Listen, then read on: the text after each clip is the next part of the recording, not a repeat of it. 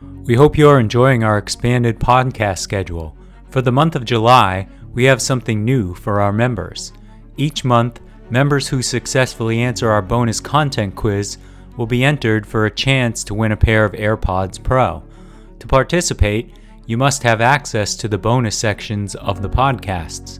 Members also receive an ad free listening experience, an evening newsletter, an invitation to join the DSR Slack community, and more. Best of all, if you become a member in the month of July, you'll receive 50% off the normal membership price. Visit thedsrnetwork.com slash buy and enter code FIREWORKS at checkout. That's thedsrnetwork.com slash buy and code FIREWORKS. Thank you for your support.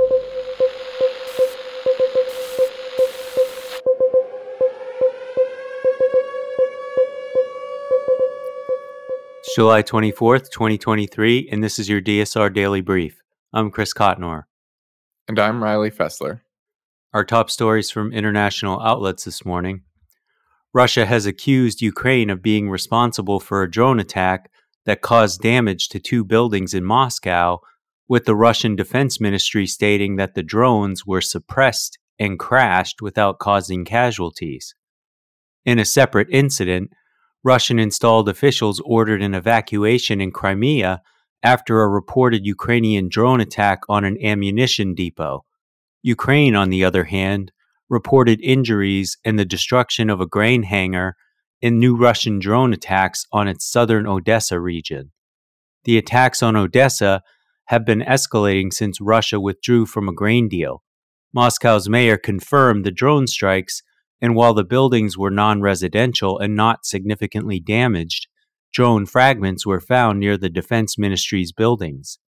Russia had previously accused Ukraine of similar drone attacks and the latest attack in Odessa came just a day after Russia targeted the city with missile strikes, destroying a historic cathedral, prompting a condemnation from UNESCO. Ukrainian President Vladimir Zelensky vowed retaliation for the attack. The recent national election in Spain resulted in a split parliament with no clear governing majority. The center right Popular Party secured the most votes, but lacks enough seats to form a government on its own or with its preferred coalition partner, the far right Vox Party. Conservative leader Alberto Nunez Feijóo aims to form a minority government but lacks the necessary support to become the prime minister. Current Prime Minister Pedro Sanchez has a complex route to victory by securing the backing of left wing allies. To become the next prime minister, Sanchez must negotiate with regional allies, including Catalan separatists. If he fails to secure parliamentary support, Spain may face another election. Meanwhile, Sanchez will remain as head of government in a caretaker position until a new prime minister is confirmed. The future leadership of the Popular Party's leader, Feijóo, remains uncertain. U.S. Secretary of State Antony Blinken stated that Ukraine has recaptured about 50% of the territory initially seized by Russia during its invasion. However, he emphasized that Kiev still faces a challenging battle to reclaim more territory. The counteroffensive is in its early stages and could take several months to unfold.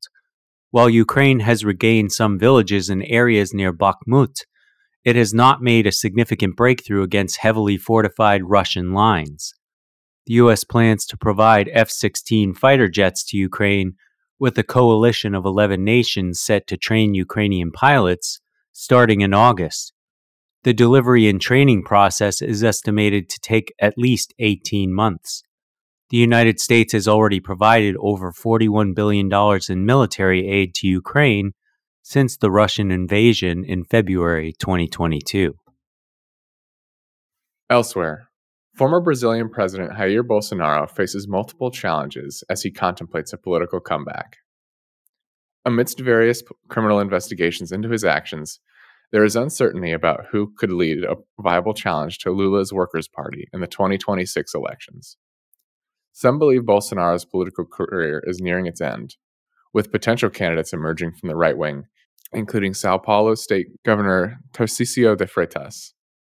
Bolsonaro's previous rise to power was influenced by unique circumstances, such as Brazil's economic recession and the car wash corruption probe. However, his lack of leadership and political support diminish his odds of a successful return to office. Criminal convictions could further jeopardize his political future. Meanwhile, Bolsonaro's son, Eduardo, has been actively promoting his father's image through merchandise, maintaining Bolsonaro as a symbol of the right in Brazil. Typhoon Doksuri, also known as Egay in the Philippines, has rapidly intensified and may develop into a super typhoon. With maximum sustained winds of 100 kilometers per hour and gusts up to 170 kilometers per hour, it poses a threat to land north of the Philippines and may pass close to Taiwan. The Philippine Weather Agency, PAGASA, forecasts it will hit or closely pass the northern islands of the Philippines between Tuesday and Wednesday. The U.S. military's Joint Typhoon Warning Center predicts it will be around 90 kilometers off the port city of Kaohsiung in southern Taiwan on Wednesday. Some areas in the eastern Philippines have hoisted a second level wind signal, indicating light to moderate risks to light structures. The typhoon may also bring rains to other parts of Luzon Island due to its impact on the southwest monsoon. President Ferdinand Marcos Jr. suspended government work and public school classes in Metro Manila for Monday due to weather risks and a scheduled transport strike. The typhoon's projected path also includes possible impacts on Taipei, Hong Kong, and Shanghai later in the week. Israeli Prime Minister Benjamin Netanyahu has been released from the hospital following an emergency heart procedure, but the nation is now facing a crisis ahead of a parliamentary vote on a major legislation aimed at retaking the country's justice system. The proposed judicial overhaul, driven by a coalition of ultra nationalist and ultra religious parties, has divided the country, leading to widespread demonstrations and opposition. President Isaac Herzog is trying to find a compromise between the opposing sides, but tensions remain high. The United States, a close ally, has expressed concerns over the divisive legal changes. Netanyahu's personal and political motives are also under scrutiny, as he is on trial for corruption charges. The situation is closely watched in Washington, with fears that the cohesion of Israel's powerful military could be affected by the ongoing crisis. In lighter news, Elon Musk and Twitter CEO Linda Yaccarino revealed a new logo for Twitter featuring a white X on a black background to replace the iconic blue bird symbol. Yaccarino and Musk both shared the new logo on their Twitter handles, generating mixed reactions from users. Musk had previously suggested changing Twitter's color scheme from blue to black and expressed his intention to create an everything app called X. The new logo marks Twitter's shift toward becoming X, envisioned as a future state of unlimited interactivity centered around audio, video, messaging, payments, and banking. Yaccarino took over as CEO amid Twitter's efforts to recover from a decline in advertising revenue. That's all the news we have for you today. Be sure to rate, review, and subscribe so that more people can find the show. If you have a tip, topic, or correction you'd like to flag for us, please email us at podcasts at thedsrnetwork.com. Members of the DSR Network will receive an evening newsletter version of the DSR Daily Brief. If you'd like more in depth analysis of these issues, along with our sources for today's episode, be sure to follow the links in the show notes and tune into our sister podcasts on the DSR network.